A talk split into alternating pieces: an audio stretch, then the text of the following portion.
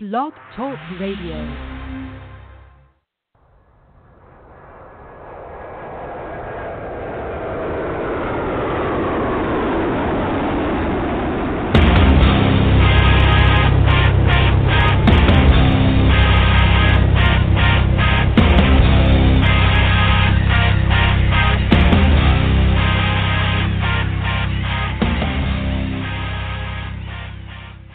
Friday, everybody. Welcome to the Michael Cutler Hour. I am your host, Michael Cutler. It is July the 21st, 2017.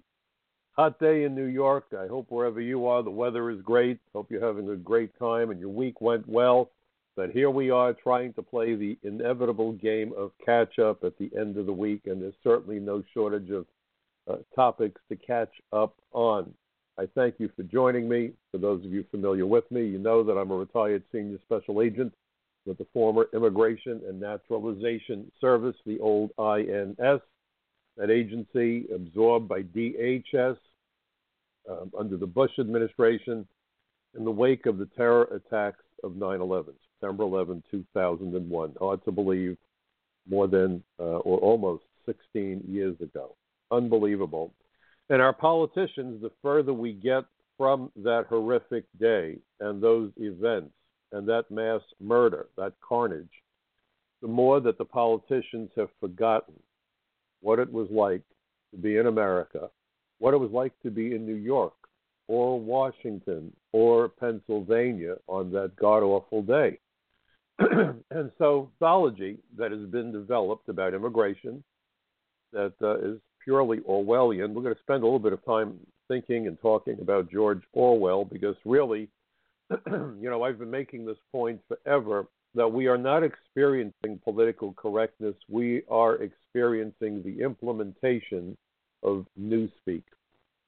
Many people have heard the term newspeak. Many people uh, have heard about George Orwell. Not enough people have read Orwell. Back in school, I was required to. My kids were not but living under my roof, I made it a requirement, and I recommend that all of you do the same. Please read 1984. It's your homework assignment. You will never think of politics or the news media or the First Amendment the same way once you read that amazing book. Orwell was prescient. He was a, a man truly ahead of his time. 1984 explains so much of what we have been experiencing, being subjected to. So, really, it will provide clarity, but we're going to talk about that this evening. But meanwhile, I want to remind all of you about some websites I'd like you to go visit, particularly frontpagemag.com. I've been writing for Front Page for a number of years, proud to be a columnist. They are sponsored by the David Horowitz Freedom Center. I write for capsweb.org. I also write for the Social Contract. I've been doing a bit of blogging also for Newsmax of late, and they are kind enough to have me on their program fairly regularly. Pardon me, I love being on their show. And two of the people that I'm frequently on with over at Newsmax, Bill Tucker. Uh, I've known Bill, it seems like forever, almost immediately since after 9 11. He used to be one of Lou Dobbs' correspondents when Lou was over at CNN. He is now a host of a show on Newsmax. J.D. Hayworth has his own program as well. J.D. had been a member of Congress. Pardon me. trying to get rid of this frog that doesn't want to go away. Uh, J.D., in fact, attended the hearing where I testified about six or seven weeks after 9 11 before the Immigration Reform Caucus on the failures, the multiple failures of the immigration system that made 9 11 possible. Had the immigration system done its job, 9 11 could not have happened. That is an issue the media and the politicians don't want you to even think about. That's why uh, you see on the news, other than Newsmax TV, other than One American News Network, I love being on with Graham Ledger. Other than Dana Loesch over at The Blaze, love doing her show. the mainstream media never has former immigration agents on to talk about immigration. Fox News on occasion will have a Border Patrol president or a Border Patrol agent on, but nobody wants to talk about interior enforcement. That was the dirty little secret that got us into the mess. Everybody focused purely on the Mexican border, ignoring the fact that we have 50 border states that many of the terrorists, in fact, almost all of the terrorists, did not run our borders but entered through international airports. That's the dirty little secret that everyone's been trying to ignore. In part because the U.S. Chamber of Commerce does not like borders and they are putting their money where their desires are. They are getting the best government money can buy. On 9 11, we had 26 visa waiver countries after the findings of the 9 11 Commission were made public, and I provided testimony to the Commission. It was clear that the visa process lacked integrity, that it was too easy for aliens to come into this country with visas and get lost. We now have millions upon millions of such aliens floating around the United States. and so the 9 11 Commission warned about that. You would have thought that that would have been enough to end the visa waiver program. Not only didn't it end, but it's been expanded, so now 38 countries are on the list, and the Chamber of Commerce is trying desperately to expand the number further.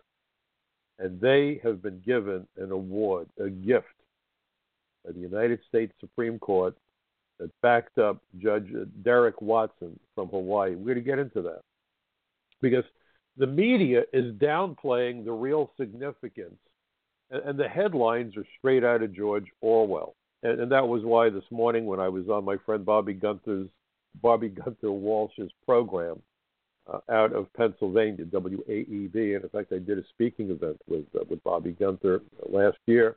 Amazing turnout. It was a packed room, and if any of you folks, by the way, become aware of speaking opportunities, please let me know. Go to my website, michaelcutler.net. One word, michaelcutler.net. My program is the antidote to the news blackout his program. Uh, my good friend Neil Young broadcasts out of New Hampshire. I expect to be on his show tomorrow morning. I average 25 to 30 radio interviews per month.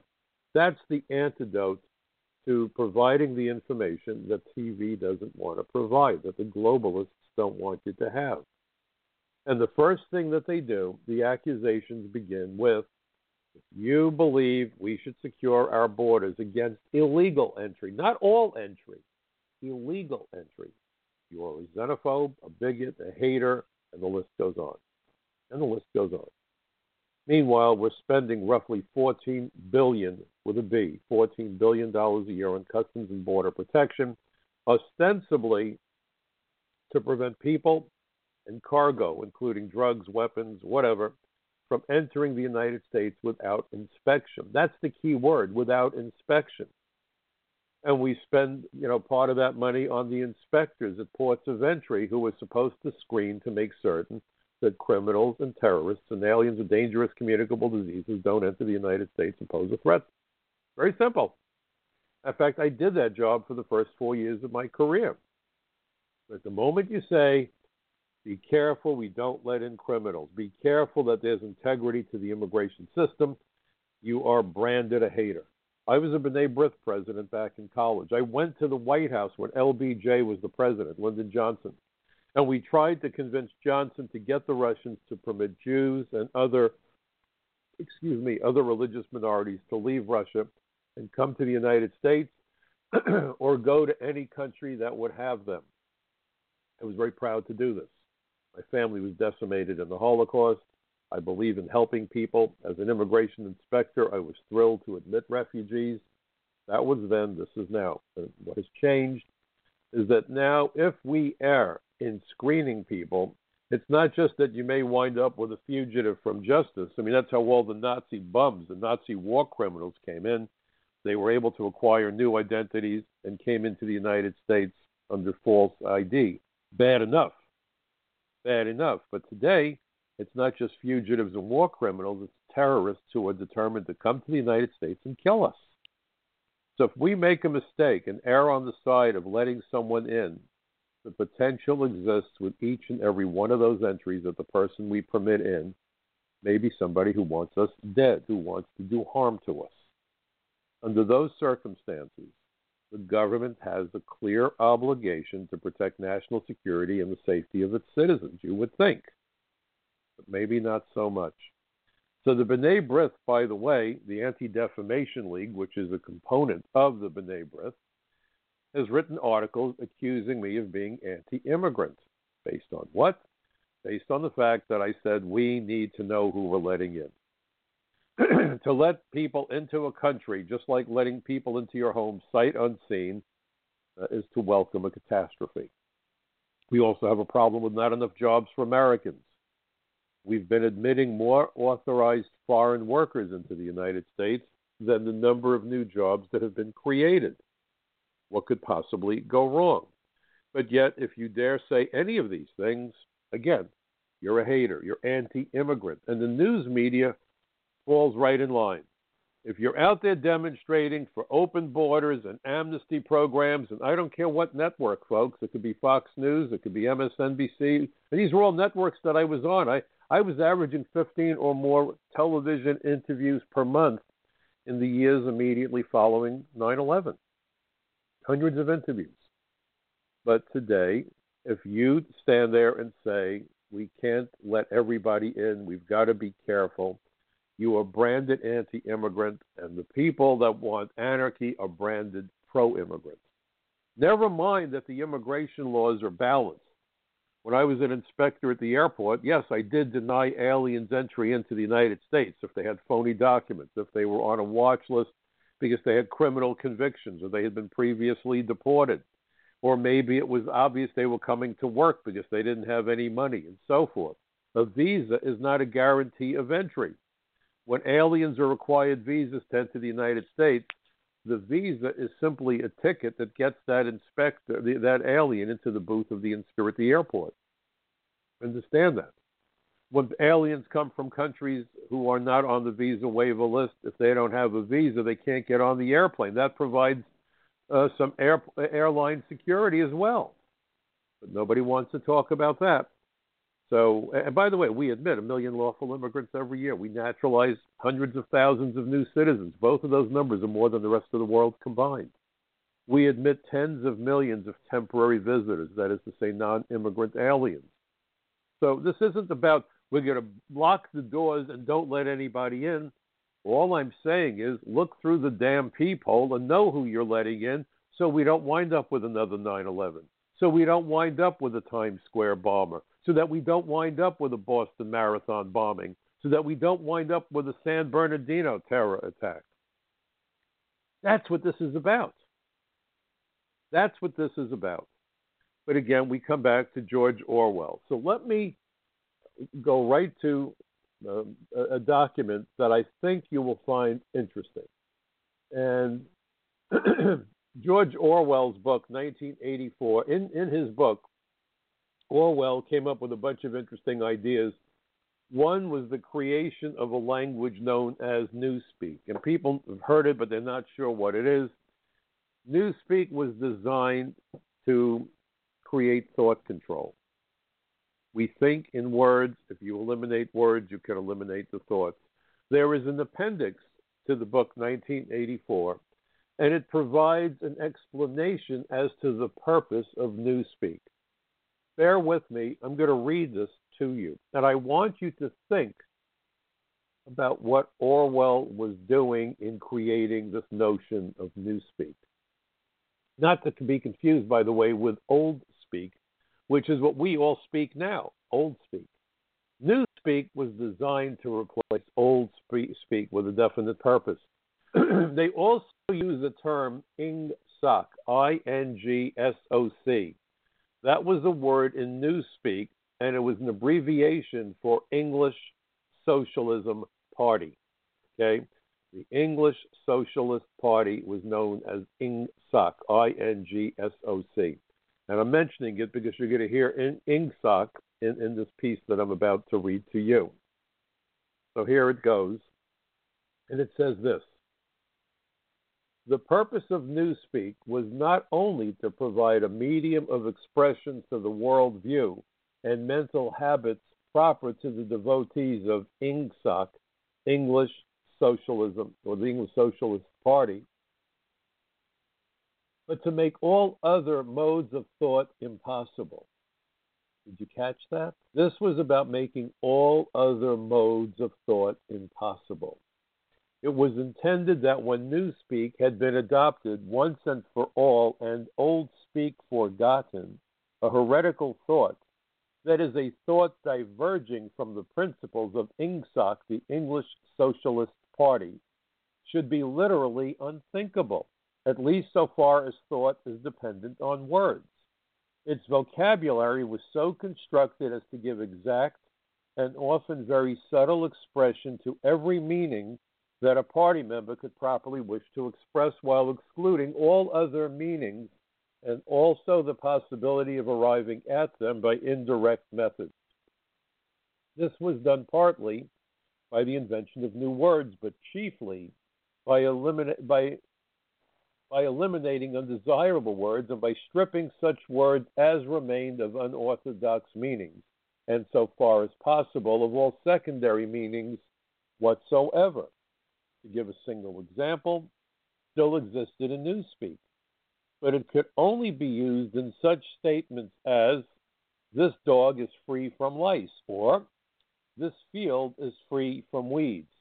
It could not be used in its old sense of political free or intellectually free, since political and intellectual freedom no longer existed even as concepts and were therefore of necessity nameless quite apart from the suppression of definitely heretical words, reduction of vocabulary was regarded as an end in itself, and no word that could be dispensed with was allowed to survive. Newspeak was designed not to extend, but to diminish the range of thought, and this purpose was indirectly assisted by co- cutting the choice of words down to a minimum. And you know, when I read this, horrifying as it is, I'm immediately drawn to think about have you guessed it? Twitter. Think about it. Never mind that Americans used to be citizens of the most literate country, that we prided on ourselves on our ability as writers and being involved with literature suddenly we grunted each other in 144 character electronic transmissions. Forget about punctuation, forget about spelling, forget about anything. We're going to bark at each other. Eliminate the words, you eliminate the thoughts. Now, what words are we eliminating? Well, let's start with the word alien.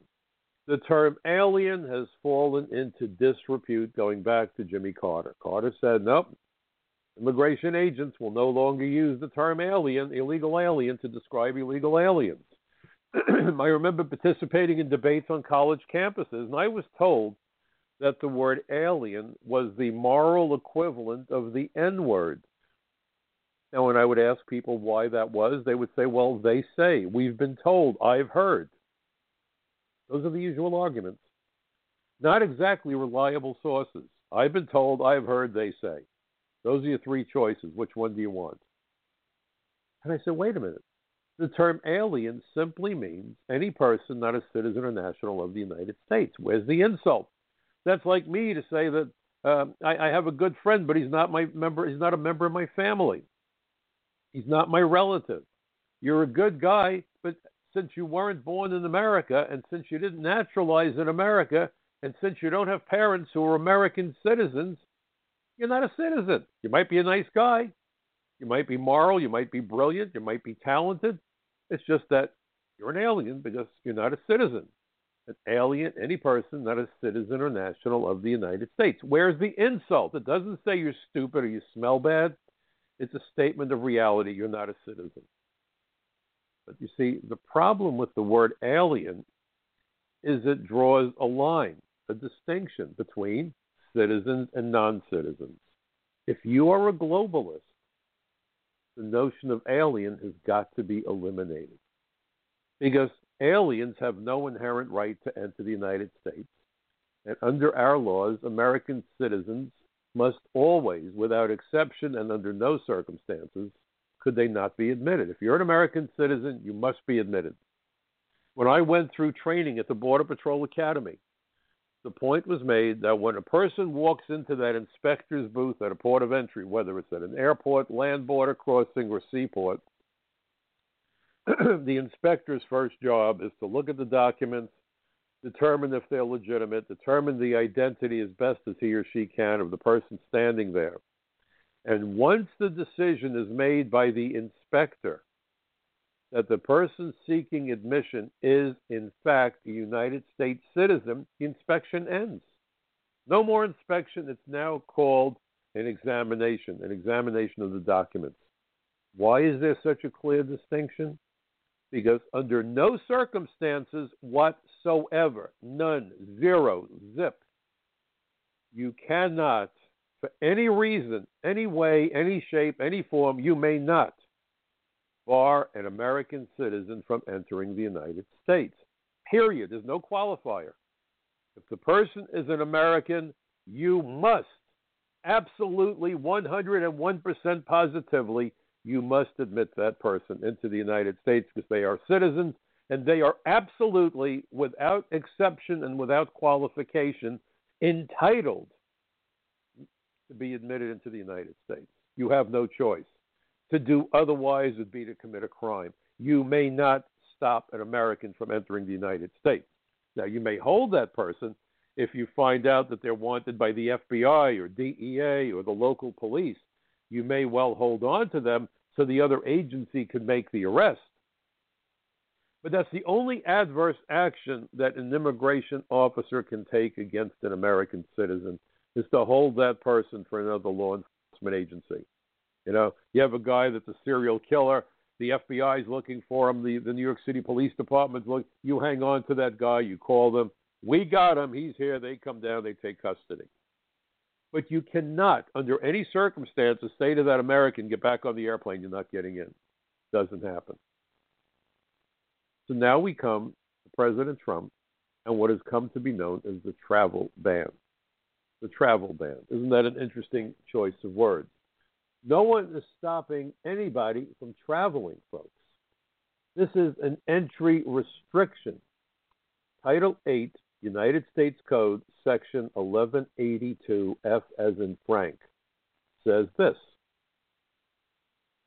Whenever the President finds that the entry of any aliens or of any class of aliens into the United States would be detrimental to the interests of the United States, he may, by proclamation, and for such period as he shall deem necessary, suspend the entry of all aliens or any class of aliens as immigrants or non immigrants, or impose on the entry of aliens any restrictions that he may deem appropriate. Crystal clear. This isn't a new law. Jimmy Carter, president, barred the entry of Iranians when the Iranians overran the U.S. Embassy in Tehran in 1980. In fact, I was one of the agents who went out there to look for Iranians. Excuse me, at least in New York and I'm sure other cities, agents were told, immigration agents were told, drop everything, put all your casework back in the file cabinet, you will devote 100% of your time arresting aliens who are here from Iran who are in violation of status, and you will locate as many Iranians as possible because we are concerned that they might be involved in subversive, terrorist, or criminal activities or espionage. So we had a clear mandate drop everything and hunt for Iranians. Was it legal? You're damn right. Did we do it?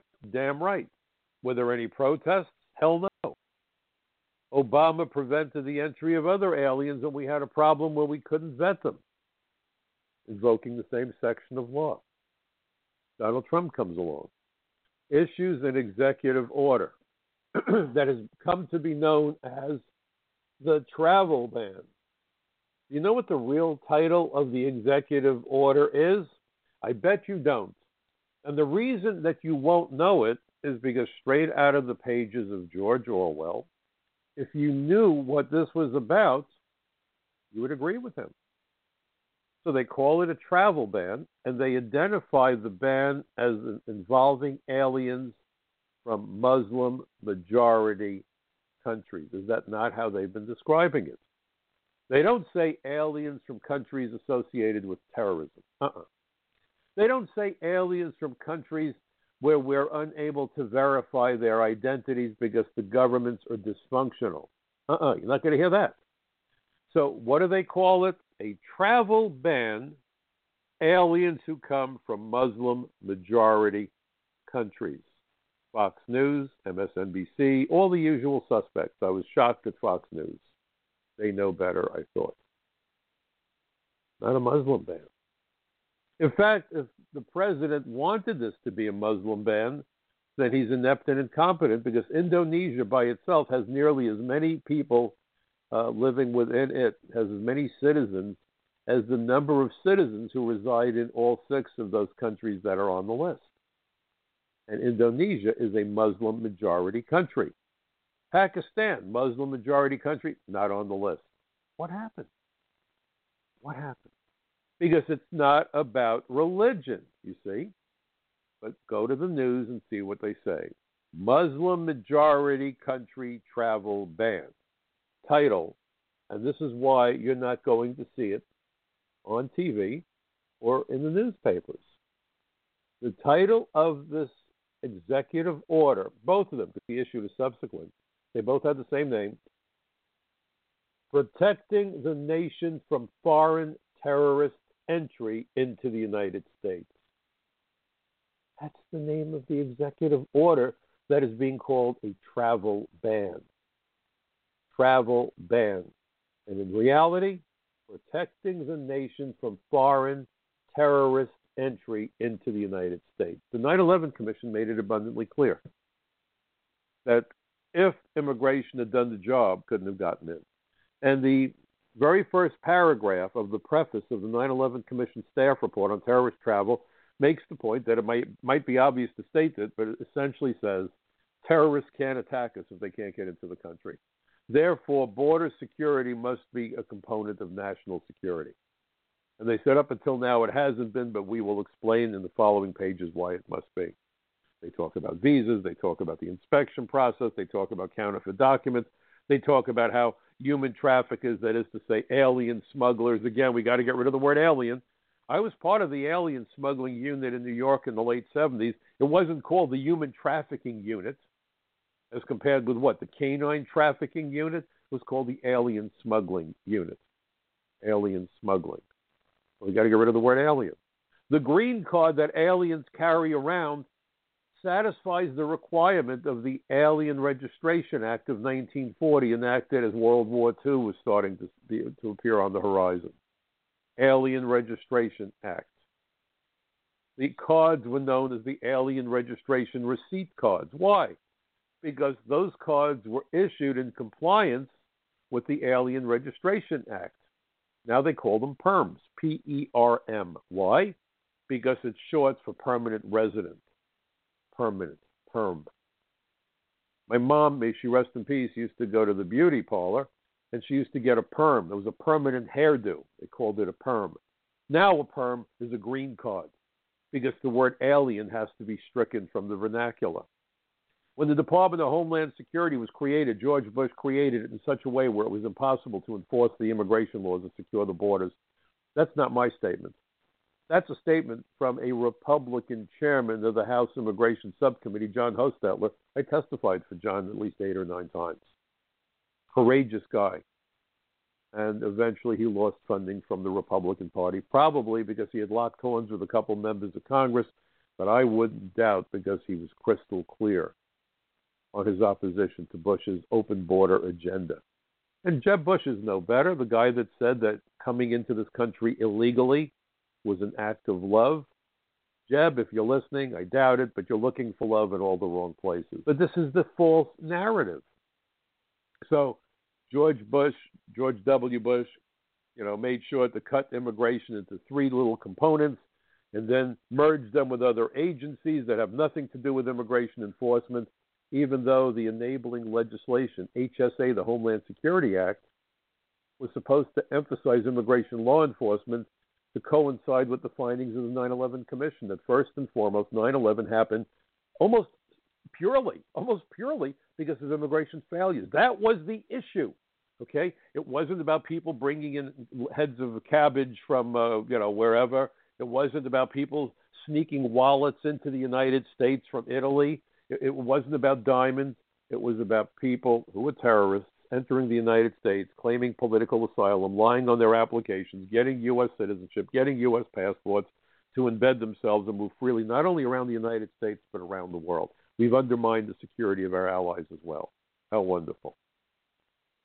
And so they created the Interior Enforcement Unit for Immigration Enforcement, was known as ICE, Immigration and Customs Enforcement. Pretty clear.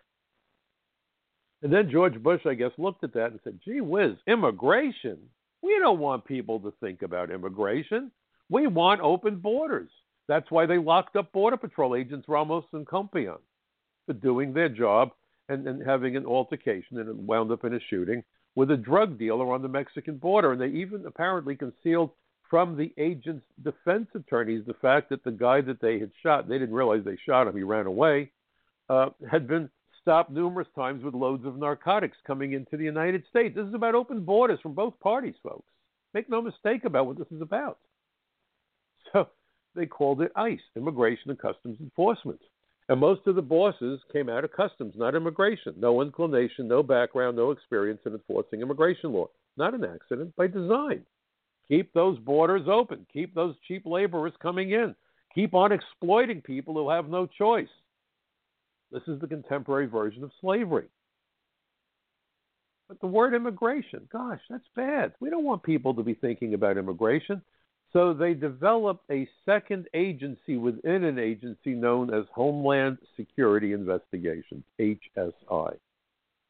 What word is missing from HSI that we just heard? Immigration. So no longer is this about enforcing immigration laws, it's about making America secure. Homeland Security Investigations. They're actually working for ICE, but their badges, their raid jackets, their credentials, and the signage in their offices, you don't see the word immigration anywhere. It's been expunged. Homeland Security Investigations, HSI. Again, why? To get the word immigration off the front page. And to teach these folks that immigration law enforcement is nothing.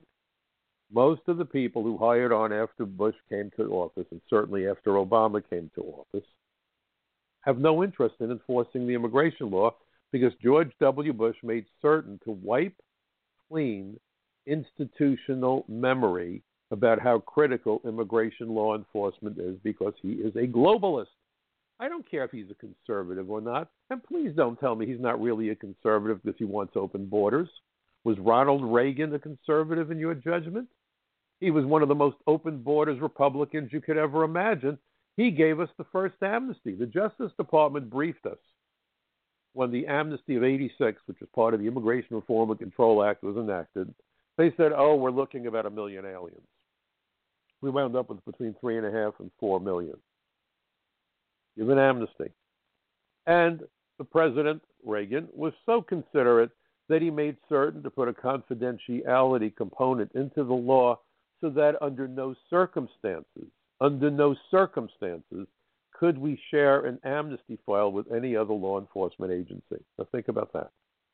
If the FBI came to me when I was an agent, if a New York City detective came to me, if DEA, if the IRS, if ATF, whatever, if they came to me and said, Mike, Joe Smith, a citizen of Great Britain, is wanted for a double homicide. Do you have a photo? Do you have an address? I would dig up the guy's immigration file. I would let them review it. And then I would put a notice in the file for standard operating procedure, basically. Routine investigative matter. The immigration file was reviewed by Special Agent Schmidlap of the FBI on such and such date. Right in the file. The amnesty files could not be shared anybody. If the FBI came to me and said, Mike, we've got a guy and he's running through Midtown Manhattan with a U-Haul truck and, and, and an atom bomb in the back of the truck. We need to know what he looks like. Do you have his photograph? And if I went through all of his immigration material, and the only place where we had a photograph was in the amnesty file, if I gave that to the FBI, I would be committing a five year felony. Do not collect $200, go directly to jail, lose your job, lose your pension, lose the whole ball of wax. You cannot do it. And then they liberalized it after a while. They said, well, if the FBI agent comes to you with a signed order from a federal judge, then he can see it, but under only those circumstances. So if the guy comes to me and says, the guy has a bomb, it's going off in an hour, I had to ask him, "You have the court order?" No, we don't have time for the court order. Sorry. Well, but people are going to die. Well, I have a choice now. Am I willing to risk going to jail for five years, or do I err on the side of giving the file to the FBI and then face a grand jury afterwards? That was the gift from Ronald Reagan. And he never said that it was the biggest mistake of his presidency. People who worked for him said it. Okay, let's be real clear. Um, in fact, O'Reilly made that point on the program. I've been on with O'Reilly. I have certain opinions about Bill O'Reilly, but he did the homework, and I've looked it up, and I can't find any statement attributable to Ronald Reagan where he said, big mistake. These are globalists. This has nothing to do with being liberal or conservative. It's whether or not you're a globalist or a populist, whether or not you believe in secure sovereign borders or you don't. And I can tell you that people who are affiliated with the globalists, the U.S. Chamber of Commerce and others, have told me borders are a huge impediment to their wealth. I've said to them, our borders are our first and last line of defense. And they look at me with this nasty little sneer and they say, yeah, that border needs to go. It's an impediment to my wealth. You know how much money I could make if you took down that damn border? You're interfering with my wealth. That's what I've been told. You see, they are more concerned with head counts on airliners than body counts in the morgue. And so, when the president issues this restriction on the entry of potential terrorists, they didn't call it a national security order. They didn't call it a terrorism order. They called it a travel ban for Muslims. Then you wonder why there were many people who were angry with the president. His ratings have fallen. Yes, because you've accused them of God knows what. And then it gets even more interesting. Because when the ban was challenged, Judge Derrick Watson in Hawaii said that the Supreme Court said that under certain circumstances, aliens could be exempt entry in the United States if they were close family members. Let me read this to you. This is remarkable. Here's two paragraphs from the Supreme Court decision. So, this is the Supreme Court's original response to the appeal over what Watson had started. The Supreme Court said this For individuals, this is who is to be exempt the restriction. In other words, they're allowed in. For individuals, a close familiar relationship is required. A foreign national who wishes to enter the United States to live with or visit a family member, like Doe's wife or Dr. El Sheikh's mother in law, clearly has such a relationship. As for entities, the relationship must be formal, documented, and formed in the, in the ordinary course, rather than for the purpose of ev- evading EO2. EO2 is Executive Order 2. that was the second order to prevent the entry of terrorists. The students from the designated countries who have been admitted to, to the University of Hawaii have such a relationship with an American entity. So, too, would a worker who accepted an offer of employment from an American company or a lecturer invited to address an American audience an American individual or entity that has a bona fide relationship with a particular person seeking to enter the country as a refugee can legitimately claim concrete hardship if that person is excluded. And as to these individuals and entities, we do not disturb the injunction. But when it comes to refugees who lack any such connection to the United States, for the reasons we have set out, the balance tips in favor of the government's compelling need to provide for the nation's security. Listen to that. The balance tips to the compelling need for national security. It tips. What, what happens otherwise? National security isn't isn't compelling, and the idea that we're talking about families. I want you to think about this. You mean family members aren't terrorists? Every terrorist that, that you've seen Many of them have families. Look at the Middle East, where a terrorist blows himself up, kills a bunch of people, and then Hamas gives his family lots of money. His family. Think about the Tsarnaev family that came to the United States from Russia. They claimed political asylum. And guess what they went and did? They went back to Russia after they claimed asylum, which means they committed fraud. Now, what's interesting is that there was a, a bill that's been proposed um, so that refugees who go back to their country would immediately lose their refugee status. They need to expand this to include political asylum. It doesn't right now, and it should. Congressman Labrador needs to hear from you about that. Because it's his bill. I'm glad he's doing it with refugees, but we need to expand it. But just, just wait one second and think about this. Grandparents of, of grandchildren, all these other people. Oh, we can't separate these families. That's all that we keep hearing. And so then you had the uh, the judge in Hawaii turn around and say, no, no, no. Now wait a moment. Th- that's not fair. Why are you only doing it for? Um, why are you only doing this for um, immediate family members? So what did they? What did he do? He said, "Well, you know what? Brothers-in-law and sisters-in-law and cousins and aunts and uncles should also be exempt to travel restrictions." Now, here is the point that you need to understand. First of all, terrorists can be family members. And by the way, the Supreme Court said that fiancés have the right to enter the United States, even if they're from those six countries that are problematic. Did they not? It was five out of uh, eight judges ruled that.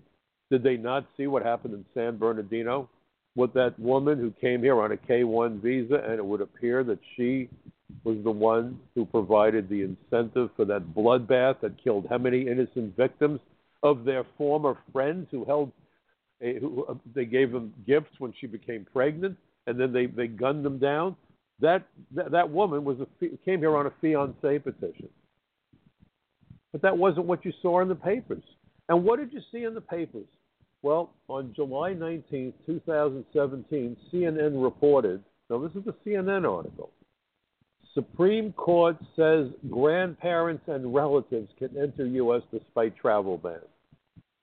Grandparents. Why didn't they say cousins?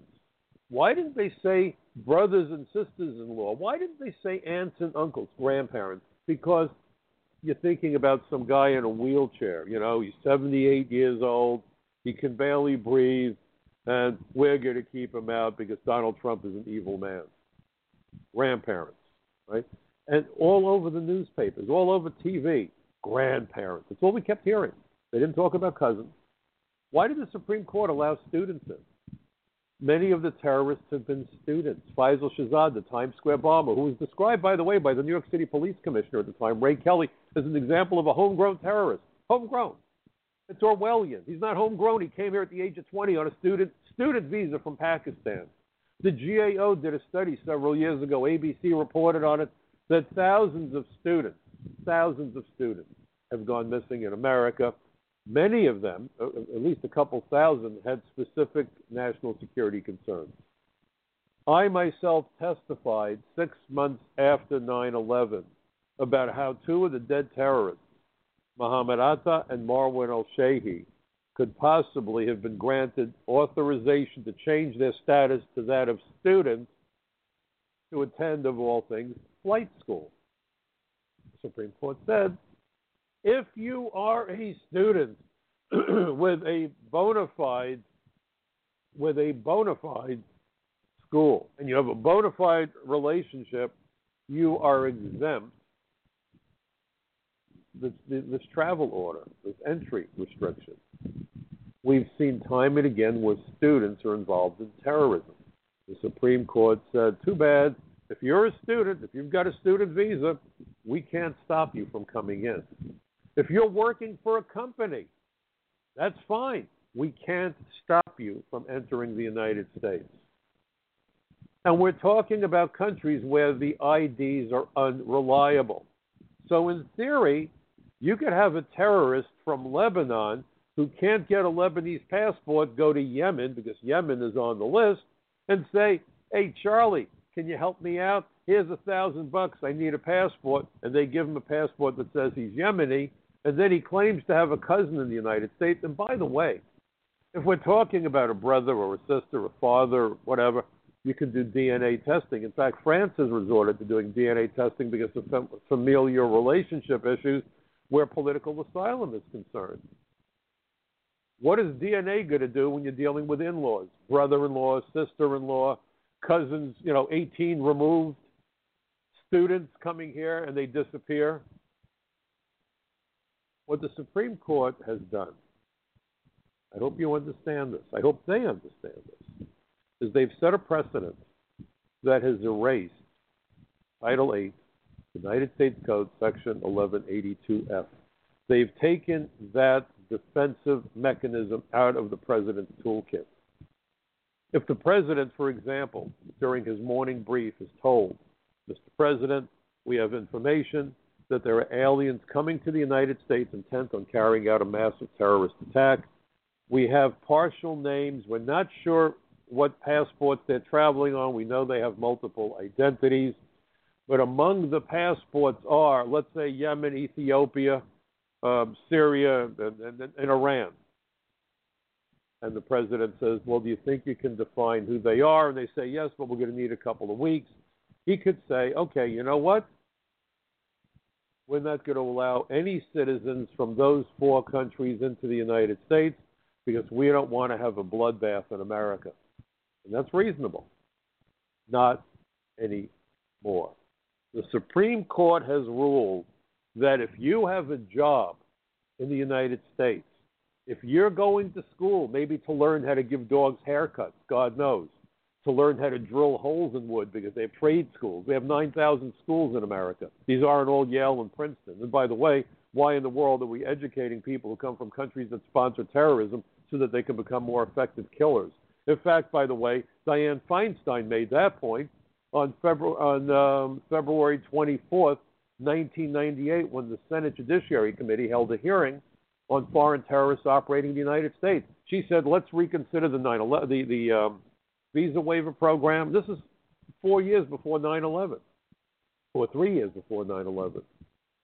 She said, maybe we should no longer be giving educational training to people who come from those countries that sponsor terrorism because we don't want them to learn how to become nuclear physicists or learn how to become biochemists because they could then learn how to create weapons of mass destruction. So this isn't far fetched. This has been done before. What the Supreme Court has done with that decision, which is getting very little attention in the news, is to order America's shields down at a very dangerous time. This nonsense that this is about grandparents certainly makes the government look bad makes Donald Trump look as though he's inconsiderate of families.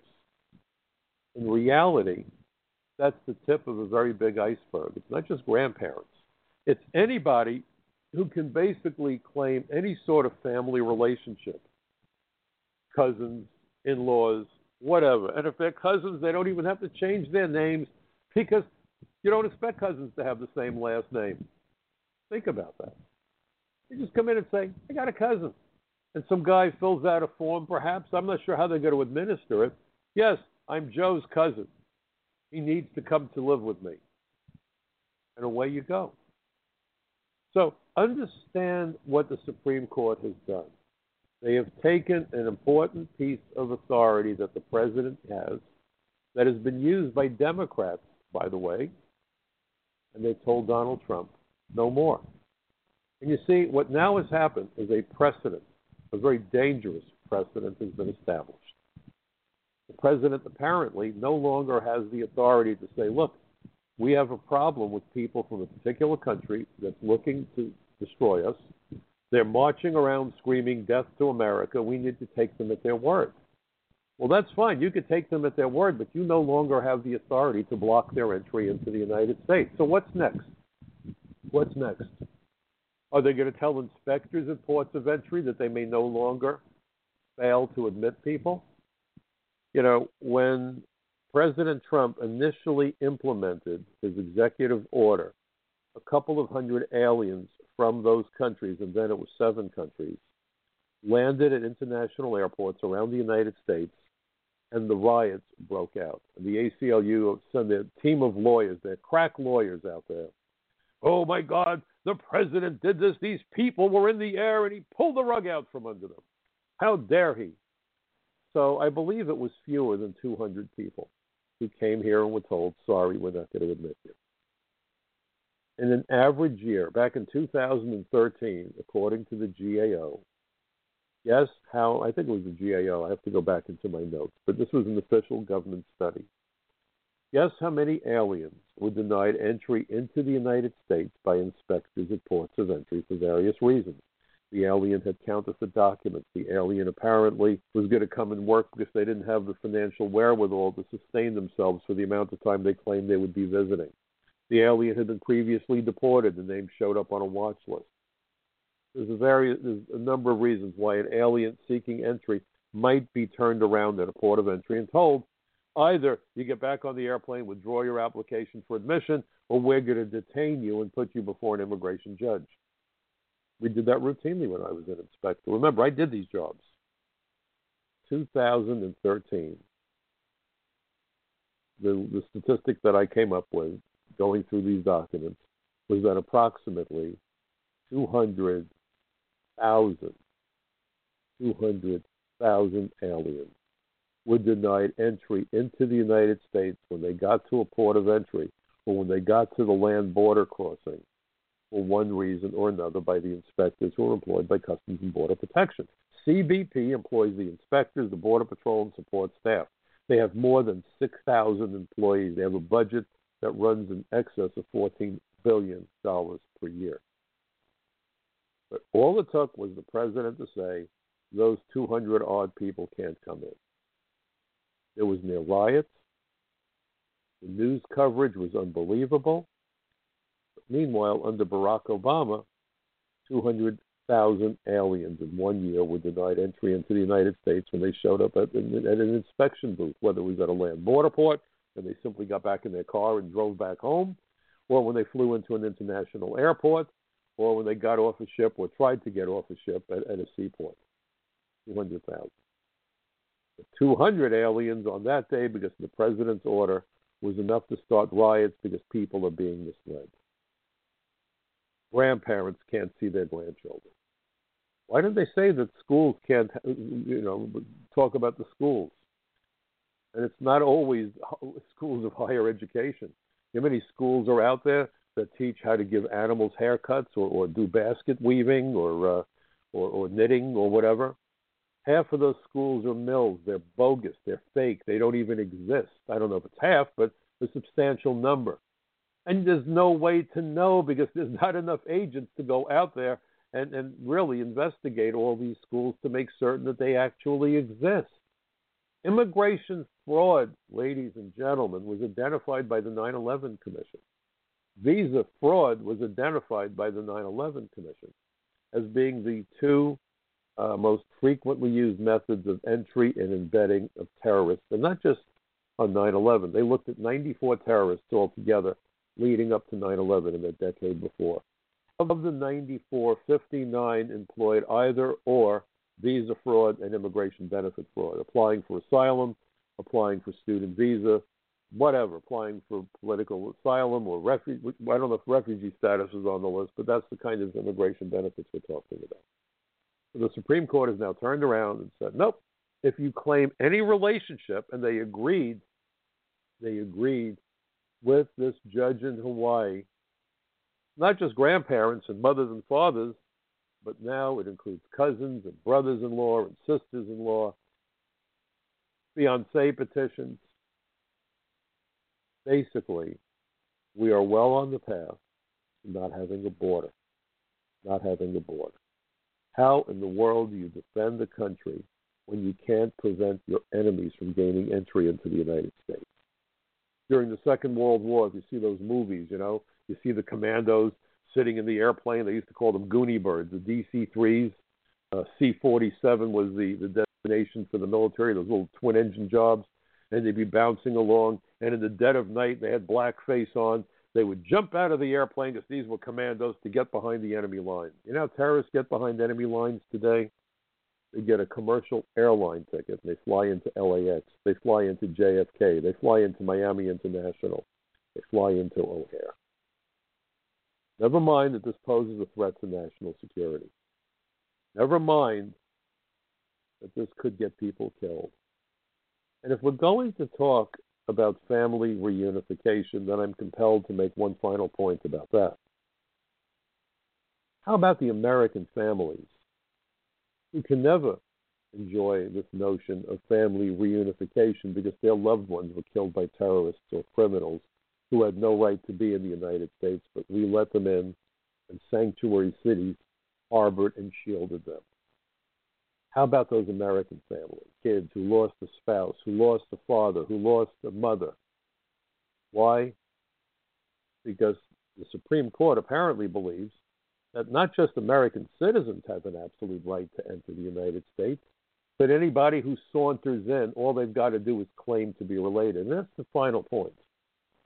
Well, if they entered when they were, you know, 14 years old, the dreamers, if they did this, if they did that. No, if they claim they did that.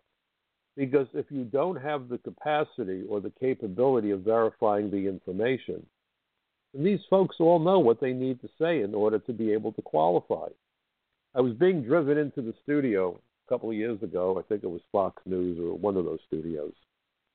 And my limo driver very nice man, told me he was from Lebanon originally, and I asked him how he was able to enter the United States. I played dumb about the immigration issue. I said, Was it hard to make papers? He said, Oh, no, no, no, no, no. He said, The United States government is the dumbest government in the entire country. He said, We always get together and have parties and laugh at how stupid Reagan and the U.S. government is. Well, that really warmed the cockles of my heart, whatever part of the heart that is. And I felt like Johnny Carson and Ed McMahon with McMahon saying, How stupid are we? And he said to me, Well, you know, back then, and this, by the way, is because of what Chuck Schumer did, all you had to do was say you were a farmer. And if you claimed to be a farmer, you got amnesty. So I claimed to be a farmer. I was here illegally. And they immediately gave me lawful status. I eventually became an American. I brought in my all of my sisters and all of my brothers and all of their children. He said, Hell, I brought in like 75 people because I said I was a farmer.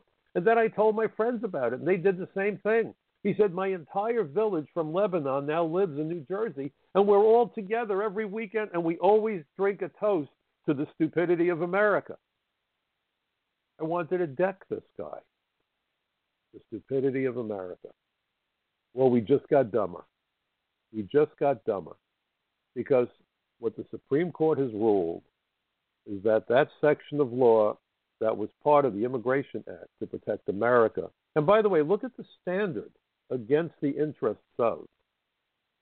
Doesn't say you have to have an atom bomb or the plague or anything. If it's not in America's best interest, that should be enough that the president should be able to say, you're not getting in. That authority, folks, has just gone the way of the dodo bird. I don't even know what to say. I want to thank you for joining me this evening yet another installment of what a fine mess we're in, what a revolt and development this is. But please educate your neighbors, get involved in the process. You know, I always like to make that point that democracy is not a spectator sport. If you find my articles interesting, if you find the show interesting, tell your friends, tell your neighbors, post it on Facebook, be part of my bucket brigade of truth. And again, uh, democracy is not a spectator sport. Have a great weekend, everybody. I look forward to seeing you again same time next week, right here on the Michael Cutler Hour. So long for now.